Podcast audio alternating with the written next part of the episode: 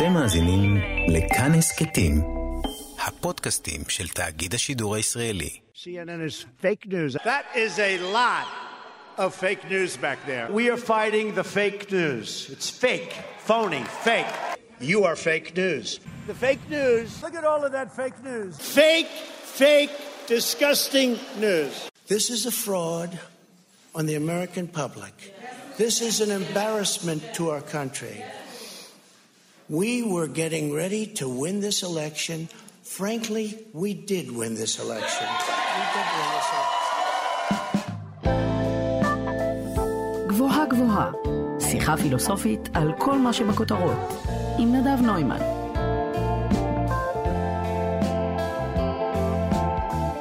פעם היו קוראים לזה שקר. היום, כשהנשיא היוצא דונלד טראמפ מצהיר בטוויטר שהוא ניצח, נואם על כך שמנסים לגנוב את הבחירות, וכשפייסבוק מלאה בפוסטים שמפיצים תיאוריות קונספירציה, יש לזה שם אחר, פייק ניוז. בעידן של עודף מידע ועודף דעות, שבו כל אחד יכול לכופף את העובדות לטובתו, או פשוט להמציא, לא פלא שמושגים כמו אמת ושקר כבר לא כל כך ברורים כמו שהם היו פעם. ואולי הם בעצם מעולם לא היו ממש ברורים? אני, נדב נוימן, אתן מאזינות ומאזינים לכאן תרבות, התוכנית גבוהה גבוהה, שבה מדי שבוע אנחנו לוקחים נושא מהכותרות ומפרקים לו את הצורה הפילוסופית.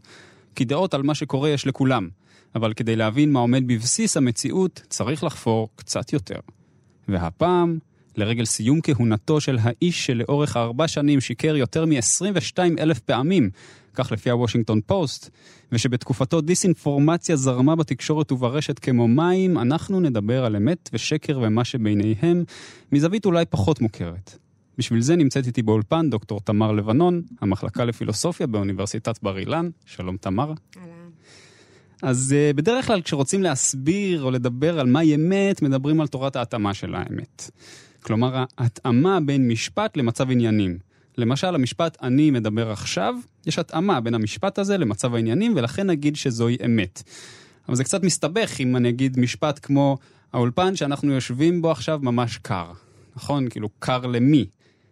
אז אה, כדי להעמיק בסיפור הזה של האמת, ואולי ללכת למקומות קצת אה, פחות מובנים מאליהם, אנחנו הולכים לדבר היום על הפילוסופיה הפרגמטית של ויליאם ג'יימס, ומאוד התרגשתי כשדיברנו לפני התוכנית ואמרנו, לדבר על ויליאם ג'יימס, אמרתי, נהדר, כי הוא, הוא באמת אחד, ה, אחד ה, הפילוסופים שהכי מרגשים אותי, והיה לו טייק מאוד מעניין לסיפור הזה של האמת.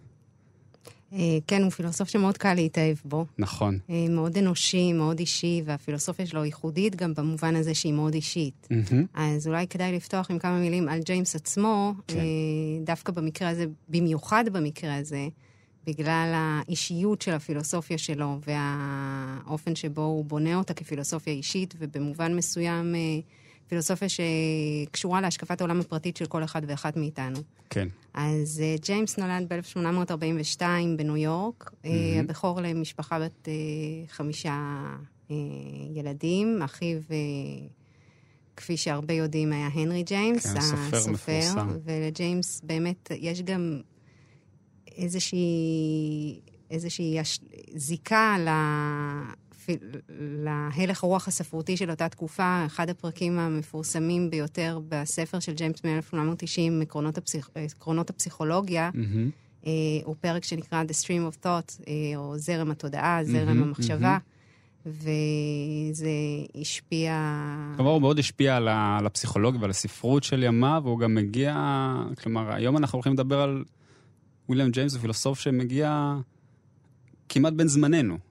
הוא מאוד מאוד מודרני.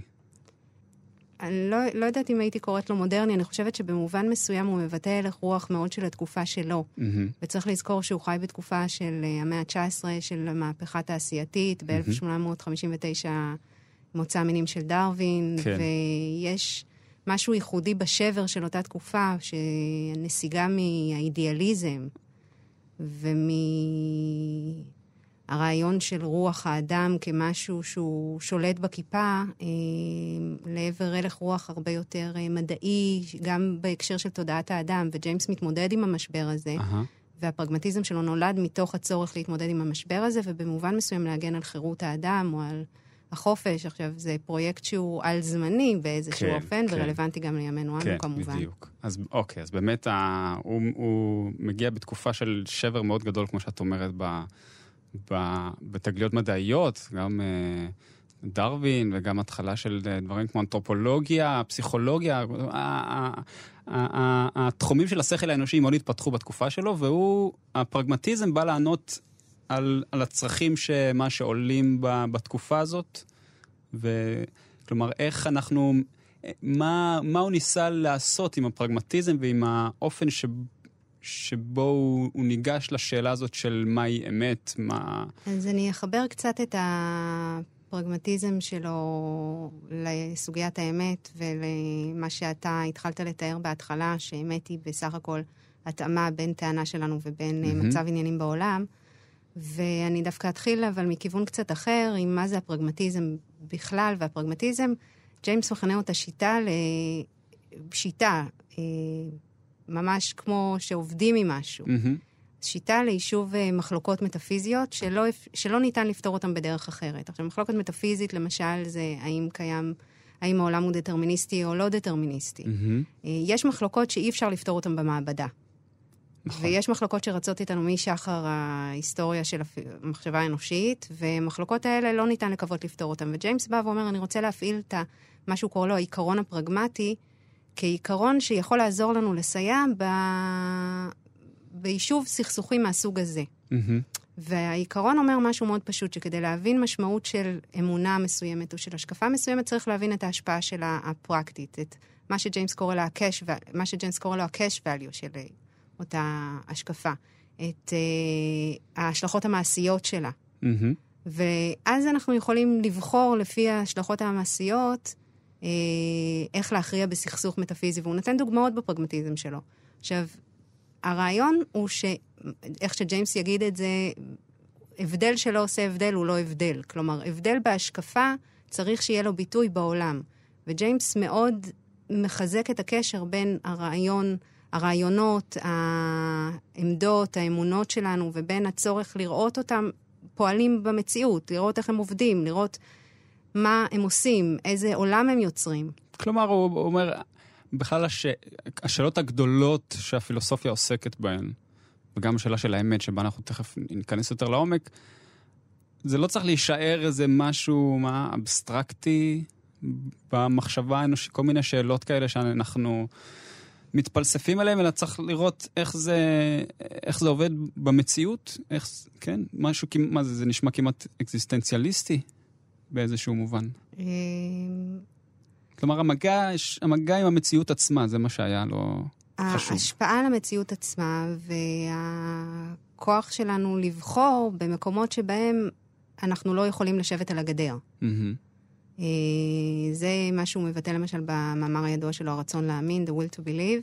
אה, זה חוסר היכולת שלנו לשבת על הגדר, הוא אומר, גם זה סוג של הכרעה. ובמצב כזה שאנחנו משחקים כאילו אנחנו לא מכריעים, אנחנו גם מכריעים. ויש מקומות שבהם אנחנו נדרשים להכריע ולקבוע בכך את התפתחות האנושות, את uh, טיב חיינו, את ה-well-being של המשפחה שלנו, של מהמם. הקרובים לנו, מהמם. של הסביבה שלנו.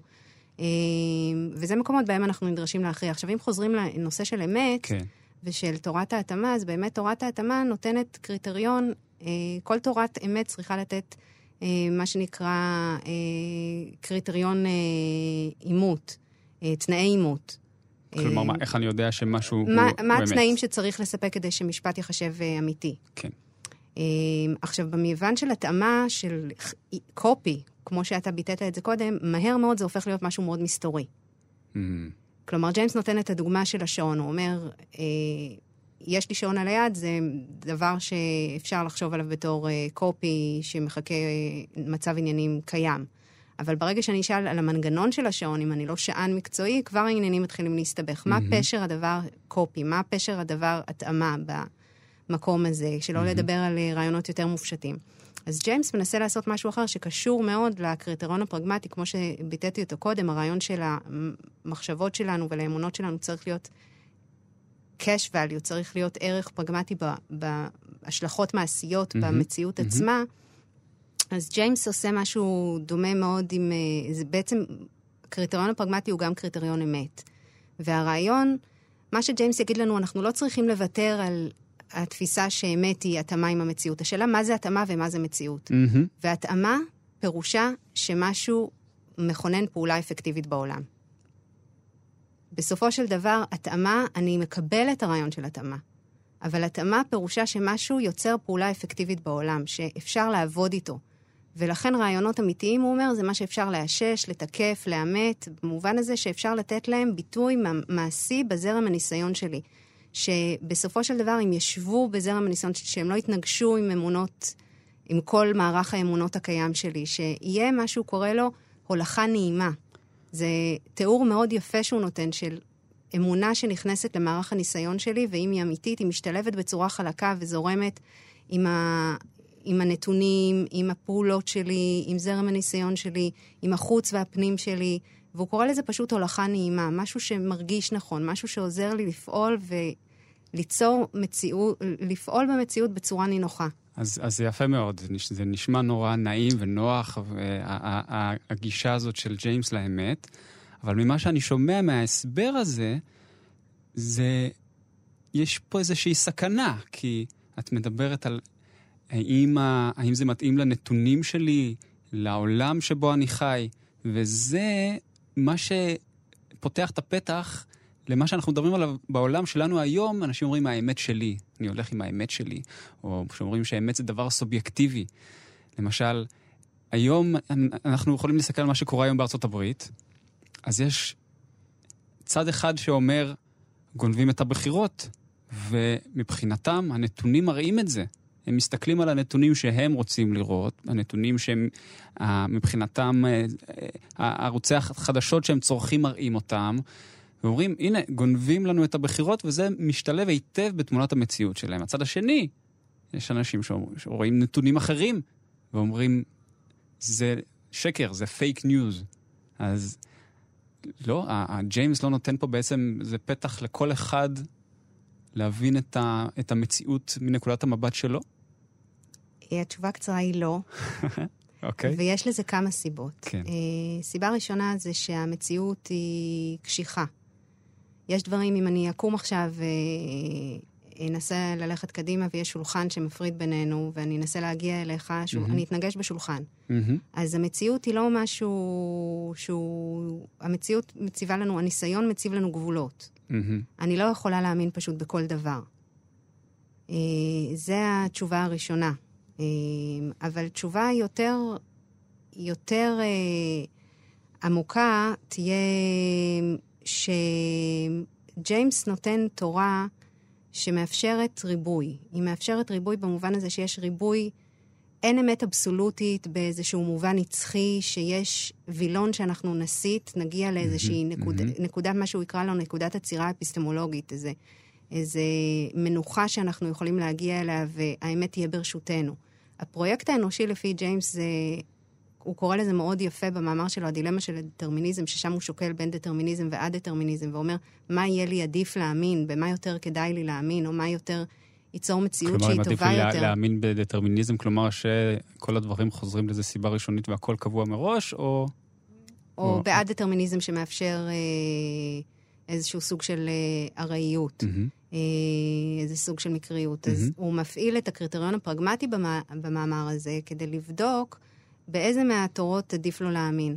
והוא מסיים את המאמר מאוד יפה במשפט שאני רוצה להקריא אותו. כן. הוא אומר, אל לנו להתייחס אל העולם כאל מכונה שמטרתה הסופית היא טוב חיצוני כלשהו, אלא כלתחבולה כלשהי שמטרתה להעמיק את התודעה שלנו בנוגע לטוב ולרוע ולערך הפנימי שלהם. החיים הם מסע ארוך של אכילת פרי עץ הדעת. אז אני חושבת שג'יימס לא שומט את הקרקע, הוא פשוט מבקש מאיתנו לעשות חקירה אישית כל אחד לגבי מושג האמת שלו. עכשיו, יש דרכים רבות להגיע לאמת. אה, הוא מדמה זאת, אה, הוא משתמש, ב, הוא מספר על, על מישהו אחר שמדמה את הפרגמטיזם למסדרון שבו אתה פותח דלתות ואתה רואה כל מיני אנשים עוסקים, כימאי עוסק בתחום כן, מסוים כן. כדי לחקור היבט מסוים של המציאות. אה, מישהו אחר עוסק בהיבט אחר כדי לחקור את ההיבט אחר של המציאות. Mm-hmm. והרעיון של ג'יימס זה שהמציאות לא נתונה בכללותה באופן מוחלט לאף אדם. ושנקודת המבט האנושית לא יכולה לוותר על המאבק להתקדם ולבדוק לבד מהי האמת, ושאתה לא יכול לעשות את זה אלא מתוך אה, הישענות על הפרקטיקה, על הניסיון, ובסופו של דבר מה שאמיתי יעבוד. עכשיו, יכול להיות שהוא לא יעבוד מיד, יכול להיות שייקח לו זמן עד שהוא יעבוד, יכול להיות, יש דברים שבטווח של הרבה מאוד שנים אנחנו מגלים שהם אמיתיים. אה, ויש אמיתויות שאנחנו זונחים, אז האמת היא, זה סוג של תהליך. האמת היא לא משהו סטטי, משהו שקורה למחשבה. מחשבה נעשית אמיתית תוך כדי הפעילות האנושית. כלומר, בין השורות של מה שאת אומרת, אני מבין שג'יימס גם מתנגד לכמה פילוסופיות שקדמו, לפילוסופיות שאנחנו, שני תחומים, ה... כלומר, הפילוסופיה הקלאסית מתחלקת, נכון, ל... לרציונליזם ול... ול... ולאמפיריציזם, בדיוק. כלומר, האם אני יכול לגלות אמיתות על המציאות? יש איזה מסד של, ה... של אמיתות בסיסיות שאני יכול לגלות לפני הניסיון, מתוך התבונה. התבונה שלי, כן, הרציו, מה, מה שנמצא אצלי בתוך, ה, בתוך התודעה, או רק דרך התנסות של החושים בחוץ. וג'יימס מוצא איזה דרך, מין דרך אמצע, אפשר להגיד? אה, ג'יימס בהחלט מוצא דרך אמצע, ואני חושבת שהביוגרפיה שלו היא רלוונטית במובן הזה שהוא מתואר הרבה פעמים, גם ראסל תיאר אותו מאוד יפה בתור מישהו שיש לו מוטיבציה דתית מצד אחד, ורוחנית עמוקה, mm-hmm. ולא סתם הוא כתב את החוויה הדתית לסוגיה, ומצד mm-hmm. שני, מישהו שיש לו הלך רוח מדעי, הוא בכל זאת היה מדען, והוא מנסה לפייס הרבה פעמים המון איזמים כאלה שלא עובדים בפילוסופיה. אז הוא נוטה הרבה יותר לאמפריציזם מאשר לרציונליזם, mm-hmm. אבל אתה צודק שבמחלוקת הזאת בין רציונליזם ואמפריציזם, אז זה מחלוקת בעצם מודות איך אנחנו רוכשים את הידע שלנו. כן. האם הידע שלנו מגיע דרך החושים, שזה מה שאומר האמפריציסט, או האם הידע שלנו נשען על תבונה ויש לו איזה מעמד אה, של, של מה, כמו מתמטיקה, של אמיתויות מוחלטות כאלה שהן קודמות לניסיון. למשל אמיתויות לוגיות, mm-hmm, שהם mm-hmm, מבנים שטבועים mm-hmm. בנו וקודמים לניסיון. Mm-hmm. אה, ואנחנו לא צריכים את הניסיון על מנת אה, לראות אותם. והתפיסה של האמת עבור הרציונליסט היא כמשהו שנמצא out there, שבאמצעות התבונה אני יכול להגיע אליו ולנוח בו. וג'יימס רואה את הסכנה במקום הזה, הוא קורא לזה ממש לקחת חופשה מוסרית. ויש יפה. קטע שהוא מצטט את, את האודיצאה של לייבניץ שעוסקת בבעיית הרוע בצורה מאוד מנותקת מהחוויה האנושית של כתבה שהוא מביא מיד אחר כך של איזשהו פועל שנאלץ לבוסס בשלג והתאבד בסופו של דבר כי הוא לא מצא פרנסה. אז הוא אומר לנו, אחיזתו המעורערת של לייבניץ במציאות ברורה בהחלט. הוא ממש אה, אה, קשה מאוד ביחס לרציונליזם, שהוא קורא לרציונליסט חסיד העקרונות היסוד המופשטים והנצחיים. והוא אומר שמנקודת מבט אנושית, הרציונליזם סובל מהפשטות ומריחוק יתר. ושדווקא הפרגמטיזם הוא זה ששומר על המגע עם הקונקרטי, עם האישי, עם ה... עובדות, כי הרבה פעמים... עם ההתפתחויות גם של, ה... של החיים, נכון? כלומר, הוא אומר, האמת היא משהו שאתה חוקר, היא משהו שאתה... זה מה, זה, זה, זה קצת נשמע לי כמו, כמו ה, ה, המשיח של לייבוביץ'. זה משהו שיגיע, שיגיע, זה לא משהו שמונח לך, שיכול להגיע וזהו. אז אני חושבת שדרך טובה לחשוב על האמת, יש דיאלוג מאוד נחמד שג'יימס מנהל בין אה, פרגמטיסט ואנטי פרגמטיסט. אמ. אה, הוא כותב את הדיאלוג הזה כדי ל... הוא מאתגר את עצמו לעמוד על שורש הבעיה של העמדה שלו מול מתנגדיו. Mm-hmm. והאנטי-פרגמטיסט שם שואל אותו, הוא אומר לו, תגיד, יש דברים שלעולם לא נדע, למשל ההיסטוריה הפלנטרית של, אה, של אה, כל מיני עובדות שלעולם אנחנו לא נדע אותן. במצב כזה אתה תגיד שיש אמת או שאין אמת. Mm-hmm. מה, כלומר, כאילו חקר אה, אסטרונומי, במצב, זה לא, לא... לא, לא משנה אם זה חקר אסטרונומי או לא, אפילו מה קרה בחדר מסוים שאף אחד לא נכח בו. אוקיי. אם נפל, נפל משהו לרצפה או לא נפל משהו Aha. לרצפה. אף אחד לא היה שם. כן. אין לזה השלכות מעשיות. האם אתה תגיד שזה אמיתי או לא אמיתי? אין לזה משמעות בזרם הניסיון של אף אחד. בנוגע לדברים כאלה שאף אחד לא עובד איתם, שאף כן, אחד לא כן, ידע, כן. ידע אותם, אז האם תגיד שזה אמיתי או לא אמיתי? כי נראה שהאמת מזוהה אצלך עם... אה, אז הוא אומר, אתה לא יכול לכפות עליי לחלץ את האמת מהמציאות עצמה. האמת היא לא משהו, המציאות היא מציאות, העובדות הן עובדות, הן קיימות או לא קיימות. האמת היא תכונה של המחשבה. אז ברור שאנחנו נגיד שיש מערך נתונים שהוא אמיתי יותר מאחר במידה והוא היה. Mm-hmm. אבל ב, במשפט הזה אנחנו מתכוונים רק לאפשרות של ידע פוטנציאלי ביחס למציאות. ידע שאולי שאם מישהו ידע אותו, אז הוא יהיה אמיתי. רגע, אבל אם האמת... כלומר, אם, הרעיון, כן. הרעיון זה שהאמת הופכת אמיתית למפרע, שמחשבה הופכת אמיתית למפרע, כשהיא מאוששת. אז, אז זו נקודה שאני רוצה רגע להתעכב עליה. אם, המ, אם האמת, אם משהו הופך לאמת, רק, ש, רק שזה מתבסס במציאות, אז אם אני, למשל, מאמין שאני מחזיק בתיאוריה שאנחנו נקרא לה תיאוריית קונספירציה. שהקורונה היא וירוס שהומצא על ידי סין בשיתוף פעולה עם הילרי קלינטון במטרה לעשות מגפה ענקית בארצות הברית שתביא להדחתו של דונלד טראמפ מהנשיאות. ואני מסתכל על המציאות ואני נדהם לגלות שזה באמת מה שקורה. אז האם זו לא אמת? אז קודם כל יש ערך גם לעובדות. אה, אנחנו לא יכולים להשתעשע בעובדות אה, כאוות נפשנו, אבל אה, במקרים שאנחנו לא יכולים לאמת עובדות מסוימות, אז זכותנו להאמין באיזה תסריט שאנחנו נמצא שמועיל עבורנו. העניין, אני חושבת שג'יימס היה מדגיש, אולי בתשובה אליך, מה שאני משערת שהוא היה עושה, mm-hmm. זה שהוא היה אומר שהאמונות שלנו זה מכשירים שמתפקדים בתור מבט קדימה. Mm-hmm. אז זה פחות משנה איזה פרשנות אתה תיתן עבור הפרשנות עצמה. מה שמשנה זה איך היא תתפקד בזרם הניסיון העתידי שלך. אוקיי. ואז השאלה, במקרה ואתה בוחר להאמין בתיאוריית קונספירציה כזאת או אחרת, איך זה ישפיע על האנושות בהמשך, או איך זה יתכנס לכדי פעולה ממשית בהמשך. עכשיו, אם לא תהיה לזה השלכה מעשית, אז זה באמת לא משנה השאלה הזאת. Mm-hmm. זה לא משנה הפרשנות שלך לעובדות רק אחורה, אבל אם יש להם השלכה מעשית, צריך לשקול אותה. אני חושבת שזה הכיוון שהוא היה נוקט. אם, אה, אם נמשיך עם, ה, עם הקו הזה, הגישה הפרגמטית לאמת, היא בעצם אומרת גם, זה משהו שצריך לבחון אותו בטווחי זמן ארוכים, נכון? נכון. יש לי פה, אם אפשר לחזור טיפה אחורה, mm-hmm. אז יש לי פה ציטוט נהדר שג'יימס אה, אומר בגדול את הביקורת שאתה ניסחת, והוא אומר, הדיבורים הפרגמטיים על אודות אמיתות, בלשון רבים, על סיפוק, satisfaction, שזה מה שמניבה האמת, איזו תחושה של רווחה גם אישית וגם mm-hmm. אה, של אה, סיפוק, על הצלחת העבודה שהן עושות. כל אלה גורמות לאינטלקטואל לחשוב שמדובר באלתורים מסוג ב'. האמת האובייקטיבית האינטלקטואל, יגיד, חייבת להיות דבר נעלה, בלתי תועלתני, נשגב, מעודן, מרוחק, מלכותי. היא חייבת להיות דבר שמן הראוי נחשוב באורך בלתי מותנה. וג'יימס אומר למה? בעצם למה? אם הסיפוק הוא סובייקטיבי, mm-hmm. למה הוא לא יכול להניב אמת אובייקטיבית? אמת בסופו של דבר זה מה שאנחנו עובדים איתו. Mm-hmm. זה מה שמוכיח את עצמו. כן. אז, אה, ולחזור לשאלה שלך, אז אה, לגבי מוכיח את עצמו, זה בהחלט בטווחים ארוכים. כלומר, אני יכול להחזיק באמונה מסוימת תקופה מסוימת, והרבה פעמים זה באמת הדרך שמדע מתפתח. אנחנו מחזיקים בתיאוריה מסוימת כאמיתית. ואז היא מפסיקה לעבוד לנו, ואנחנו צריכים לשלב אותה, או לשנות אותה, או לשדרג אותה, או להחליף אותה. עכשיו מדברים גבוהה גבוהה, בכאן תרבות. אתם על כאן תרבות, התוכנית גבוהה גבוהה. אני נדב נוימן, איתי באולפן דוקטור תמר לבנון מאוניברסיטת בר אילן. אנחנו מדברים על אה, אמת, פייק ניוז, פרגמטיזם, ומה שלפילוסוף ויליאם ג'יימס היה להגיד על כל זה.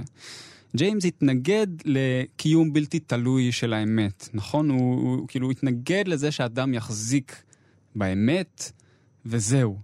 זה, הוא שם במוקד את הפעילות האנושית שחותרת להשגת אמת, זה טווחי זמן יותר גדולים, משהו שקשור לפעילות האנושית.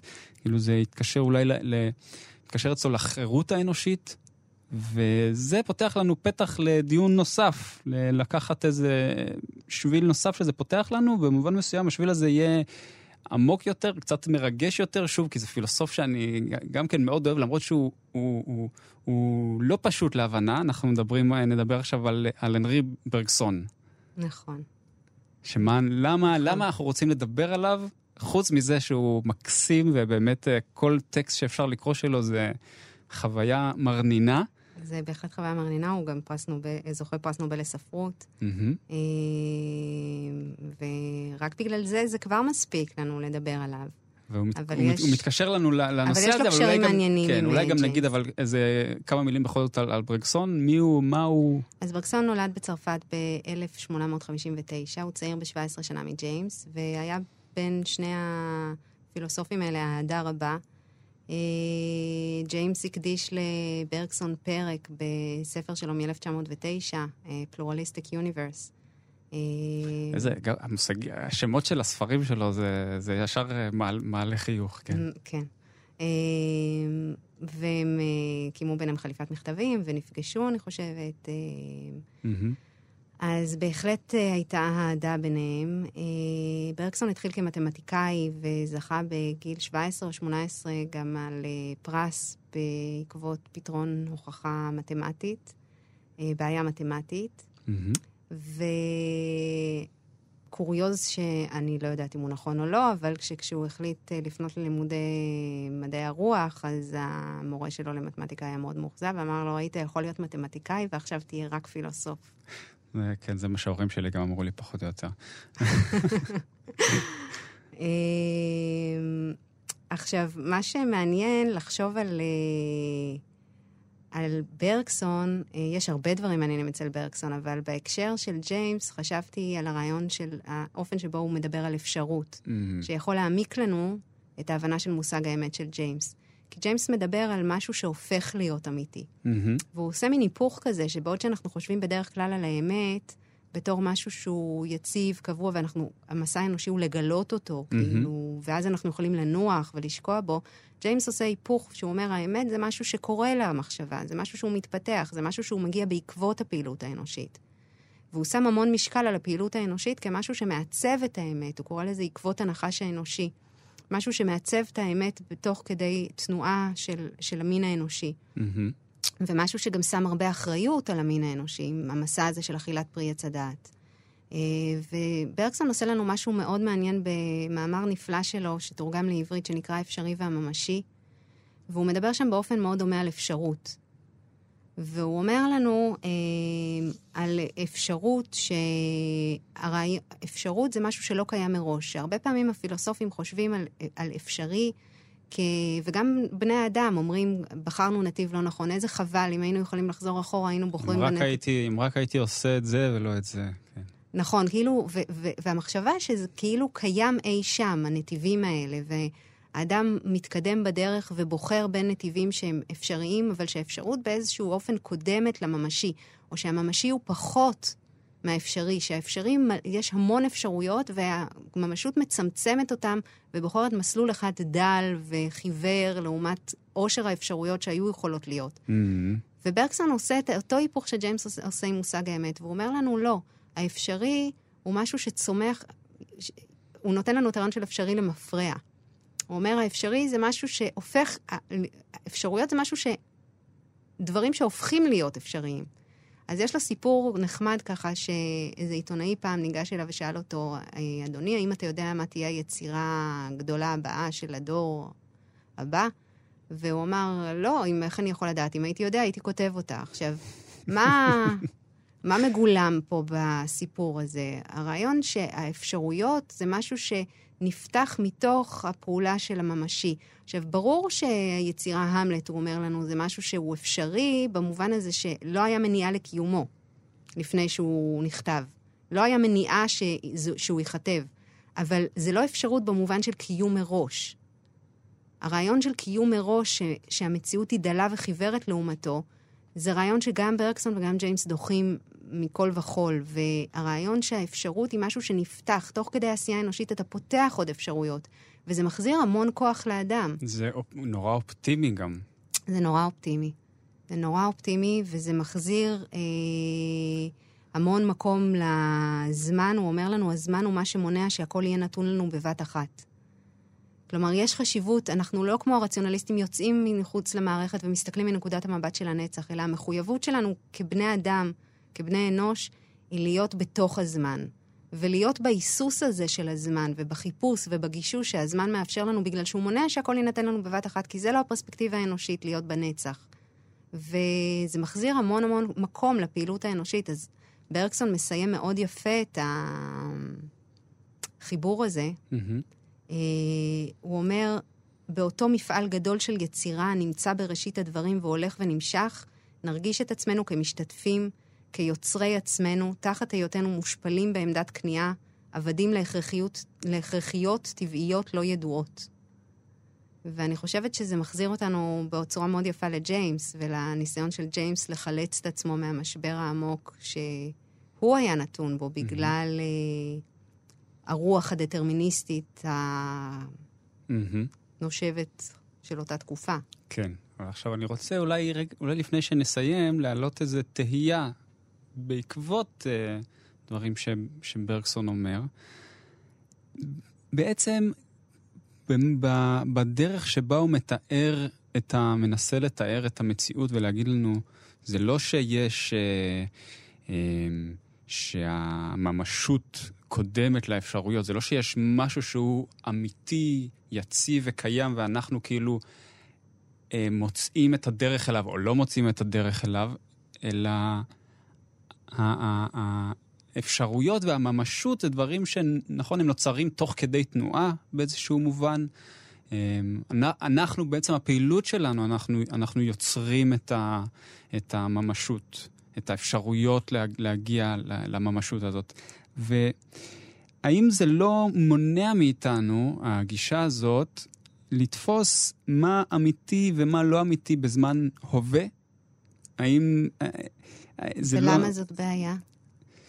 כי זה נותן ביסוס לאנשים אה, להציג דברים שקריים. כלומר, אני נמצא כרגע בזמן הווה, אני רוצה לדעת מה אמיתי ומה לא, והגישה הזאת, גם פה, הגישה הפרגמטית הזאת, היא, היא, היא, היא כאילו, היא מטשטשת, לך... לא? היא עושה להפך, הגישה הפרגמטית אומרת לך, אז לך ותבדוק את זה, בניגוד לרציונליסט שינוח על זרי הדפנה ויגיד האמת ברשותי ואני לא מתמודד בכלל עם השאלה, הגישה הפרגמטית מחייבת אותך להגיד, יש עכשיו שפע של דברים שטוענים לכתר האמיתויות. הבה נלך ונבדוק אותם. Mm. אז uh, אני חושבת שלזה ברקסון מדבר, שהוא אומר, במפעל הגדול של היצירה נרגיש את עצמנו כמשתתפים. כלומר, יש לנו כוח בעיצוב של המציאות, באמצעות הפעילות האנושית, ובאמצעות הפתיחות הזאת של, של העתיד, באמצעות העובדה שלא הכל כפוי וקבוע. דוקטור תמר לבנון, המחלקה לפילוסופיות באוניברסיטת בר אילן, תודה רבה שהגעת לכאן. תודה רבה שהזמנת אותי.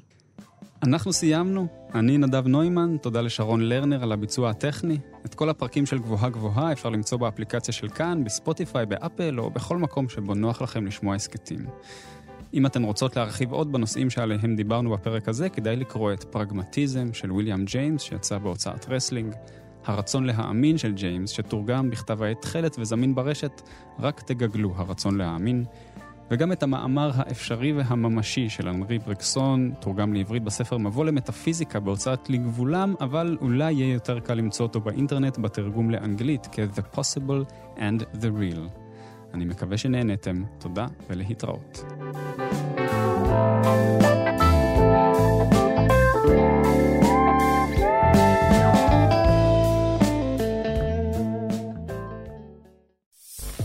אתם מאזינים לכאן הסכתים, הפודקאסטים של תאגיד השידור הישראלי.